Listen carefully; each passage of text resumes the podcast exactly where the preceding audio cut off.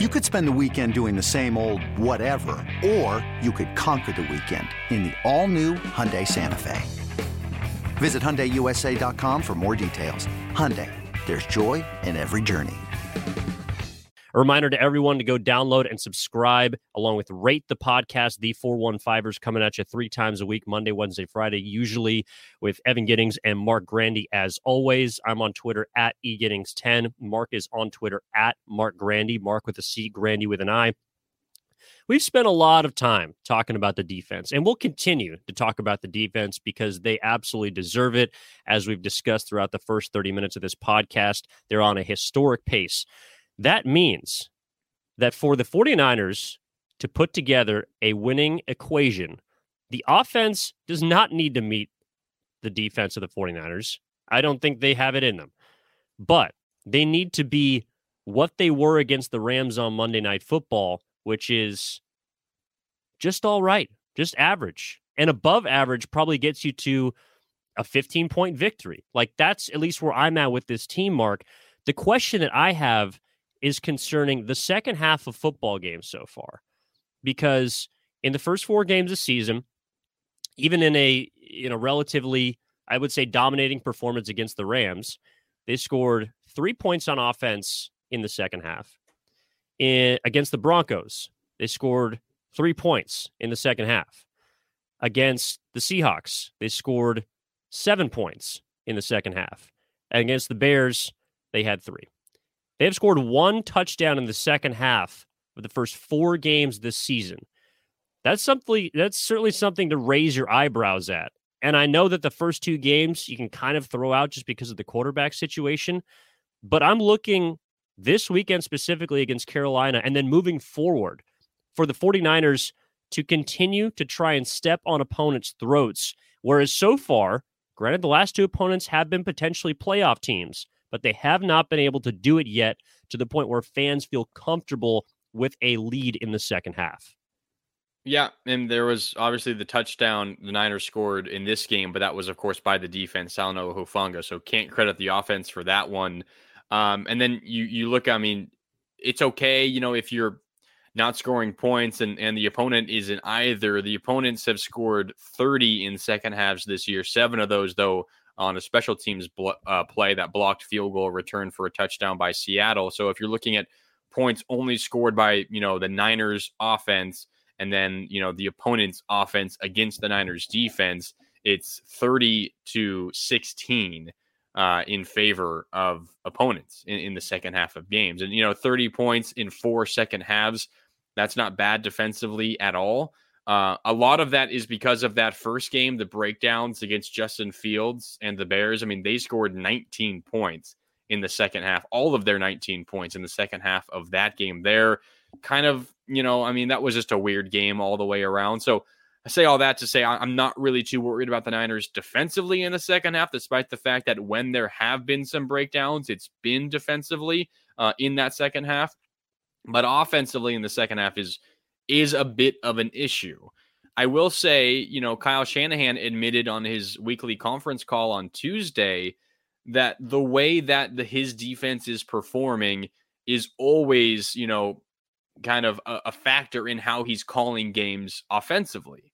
He, you know, is aware that the Niners defense was just incredible on Monday night against the Rams. He's not going to be calling, you know, these shots down the field, chances, trying to get six points you know, for worry of an interception, giving the ball right back to the Rams offense. He's going to be more methodical. He's going to be more conservative. He's going to try to eat clock. He's going to try to, you know, get in field goal range and allow Robbie Gould to try to make one. And I think we have to also say that Gould missed a 42 yard field goal on Monday night. That would have been three more points. You know, no Niner fan is going to be ecstatic about a field goal, but that would have iced the game as well. Um, and it was, you know, Shanahan's offense, Jimmy Garoppolo and Deebo Samuel and Jeff Wilson Jr. that got them into field goal range.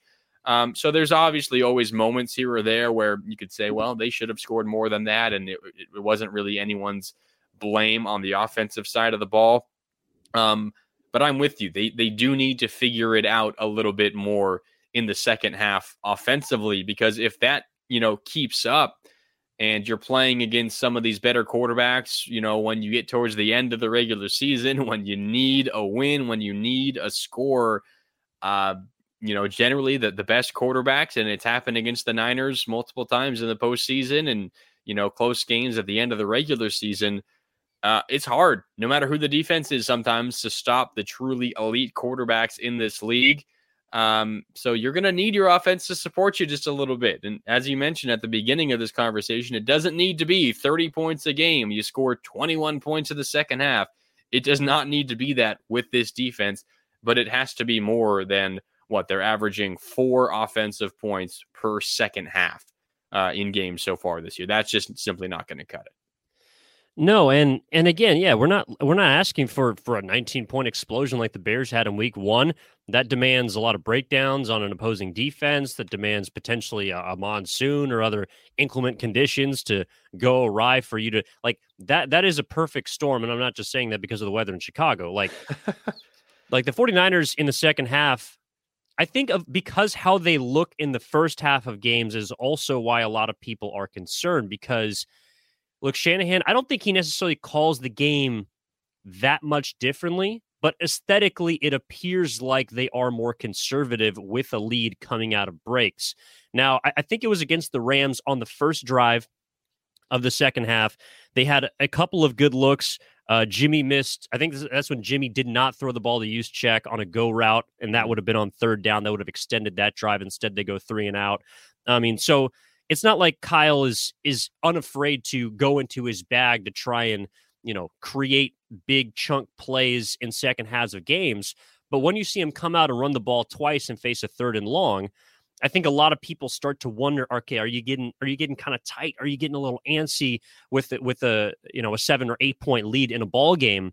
And when other teams continue to just sort of chip away, and the defense for the Niners we we described as being eh, somehow better than bend but don't break but you know giving up 10 plus play drives and then only allowing three points is certainly something to believe in if you're shanahan and that's why we thought that kicking the field goal instead of going for it on fourth and goal was the correct decision to make because if you're going to believe in your team you're going to believe in your identity you have to trust your defense to hold a one score lead I don't think there's anything wrong with that.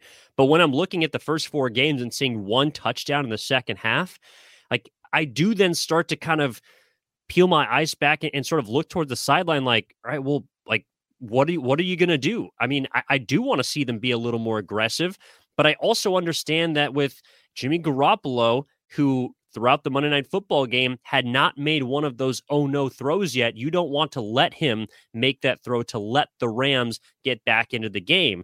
So you know, it's it's a fine line they walk, but I understand where people are just kind of asking for a little bit more, um, especially being willing to throw the ball early in downs in the second half of games. That's something that could change. Again, we've only seen Jimmy Garoppolo start two games for the Niners so far this year. Second half of Denver was absolutely abhorrent. Meanwhile, he was better against the Rams, though still not great. I expect him to be better against Carolina as well as Atlanta moving forward. Um, but you know, I, am just kind of I, I'm I'm concerned about the second half because, like you mentioned, Marc, you leave the door open. Maybe not for a Baker Mayfield, maybe not for a Marcus Mariota, but certainly for a Patrick Mahomes and for an Aaron Rodgers or a Tom Brady or teams that you might have to see if you're going to try and make a deep playoff run. Hey, first of all, don't you doubt Marcus Mariota? Okay, let's go Ducks. oh no, but yeah, I mean, I, am with you. Uh, the defense or the offense needs to support the defense a little bit more. I'm not exactly sure where I fall down though in, in this discussion. I am with you in terms of Shanahan's decision to kick the field goal early fourth quarter. You're up by five. The the three points makes it an eight point lead. Your your two point conversion proof at that point. At the worst case, you feel like you're headed for overtime in that situation. I think that's the right call, but I know there's also a lot of 49er fans saying, you know, go for, you know, the, the knockout, go for the touchdown, make this a two score game. The Rams aren't even going to score once. It's a two score game and the game's completely over. But if the Rams aren't even going to score once, punch it in the end zone once, why would you take that chance? I mean, I'm not, I, I'm I think you're in agreement with me here that the field goal was the right decision in that moment. But then I would argue I think you can kind of make those similar style decisions, you know, earlier in the drive when you're around midfield. You're facing a second and, you know, seven. Do you want to run the ball or do you want to throw the ball? I feel like going forward on I mean it's it's not exactly the same, but it's a similar line of thinking. Going forward on fourth and goal from the 1 to make it a two score lead is is similar to taking a shot on a relatively early down. Like it's it's is it worth the risk? Is Jimmy Garoppolo going to get sacked? fumble the ball? Is he going to throw an interception? Is the young offensive line going to fail in protection? And is a play going to get blown up? Is Aaron Donald going to finally make his presence felt in this game, which he was relatively unheard of in, in the game on Monday night? If I'm Kyle Shanahan, I have a five point lead, whatever the lead is. It's a one score game in the second half. And I know the defense is absolutely you know, playing lights out. I'm confident they're not giving up a touchdown. Maybe the Rams get another field goal. I'm sorry, it's going to be hard for me to be willing to take a risk with the quarterback who has proven he is relatively inconsistent throwing the ball down the field. I'm going to be content running the ball, trying to get first downs that way, throwing when I absolutely have to, but wasting clock, wasting clock, wasting clock, trying to save the defense a few more minutes on the sideline to get their rest, get ready for another defensive stop because we'll likely need it. And you're kind of rolling with the punches that way because the other option is yes, maybe you do score a touchdown and you put the game out of reach, but maybe you put your defense in a terrible situation because your offense could not keep the ball on their side. I don't know. I I definitely see Kyle Shanahan's side. I understand the frustration, but I think the frustration ultimately should come down on this team just not having a quarterback that their that their head coach trusts enough to maybe take some of those chances. I'm sure if Kyle Shanahan had someone that he felt was better and more equipped to do this, then they would be making different decisions. But considering what they have, I think Kyle Shanahan has determined, and I probably agree with him, that this course of action, being conservative, running the ball, eating clock, is probably their best course moving forward. Yeah, I understand that. But there's also quarterbacks throughout the league that, at least this weekend, and one of them fell in reaction to playing conservatively in the second half and, and doing what you're talking about. And I'm looking at two teams. I'm looking at one, the Baltimore Ravens, that blew a 17 point lead. Granted, it's the Buffalo Bills. That's a good team in the rain. And the other team is the Los Angeles Chargers, who had a 20 point lead at the half and Justin Herbert, Lamar Jackson, two quarterbacks I think we can safely say are better than Jimmy Garoppolo, were victims of conservative play calling. One of them nearly lost the game in the Chargers to a Houston Texans team. It was absolutely horrific. And then the Baltimore Ravens, who had a chance potentially to win, but because of a you know fourth down and goal decision, who knows what happens if they take the points? Buffalo, regardless, goes down and kicks a field goal, they win 23 20 as a 17 point blown lead by the Ravens. So, look, I, I, I understand where you're coming from with Jimmy, and I do want to end on this because I think that there's a number to me that Jimmy has to meet, Garoppolo has to meet for them to be successful, especially passing. And that is a quarterback rating above average. Like in the in the two games that they've won, their quarterbacks have had a quarterback rating. It's not the perfect stat, but it's pretty much all encompassing. It's a good barometer a quarterback rating of 100 against Seattle as well as Los Angeles. Right now, the average quarterback rating in the league is about 88. And if you want to say, okay, well, that's four games, fine.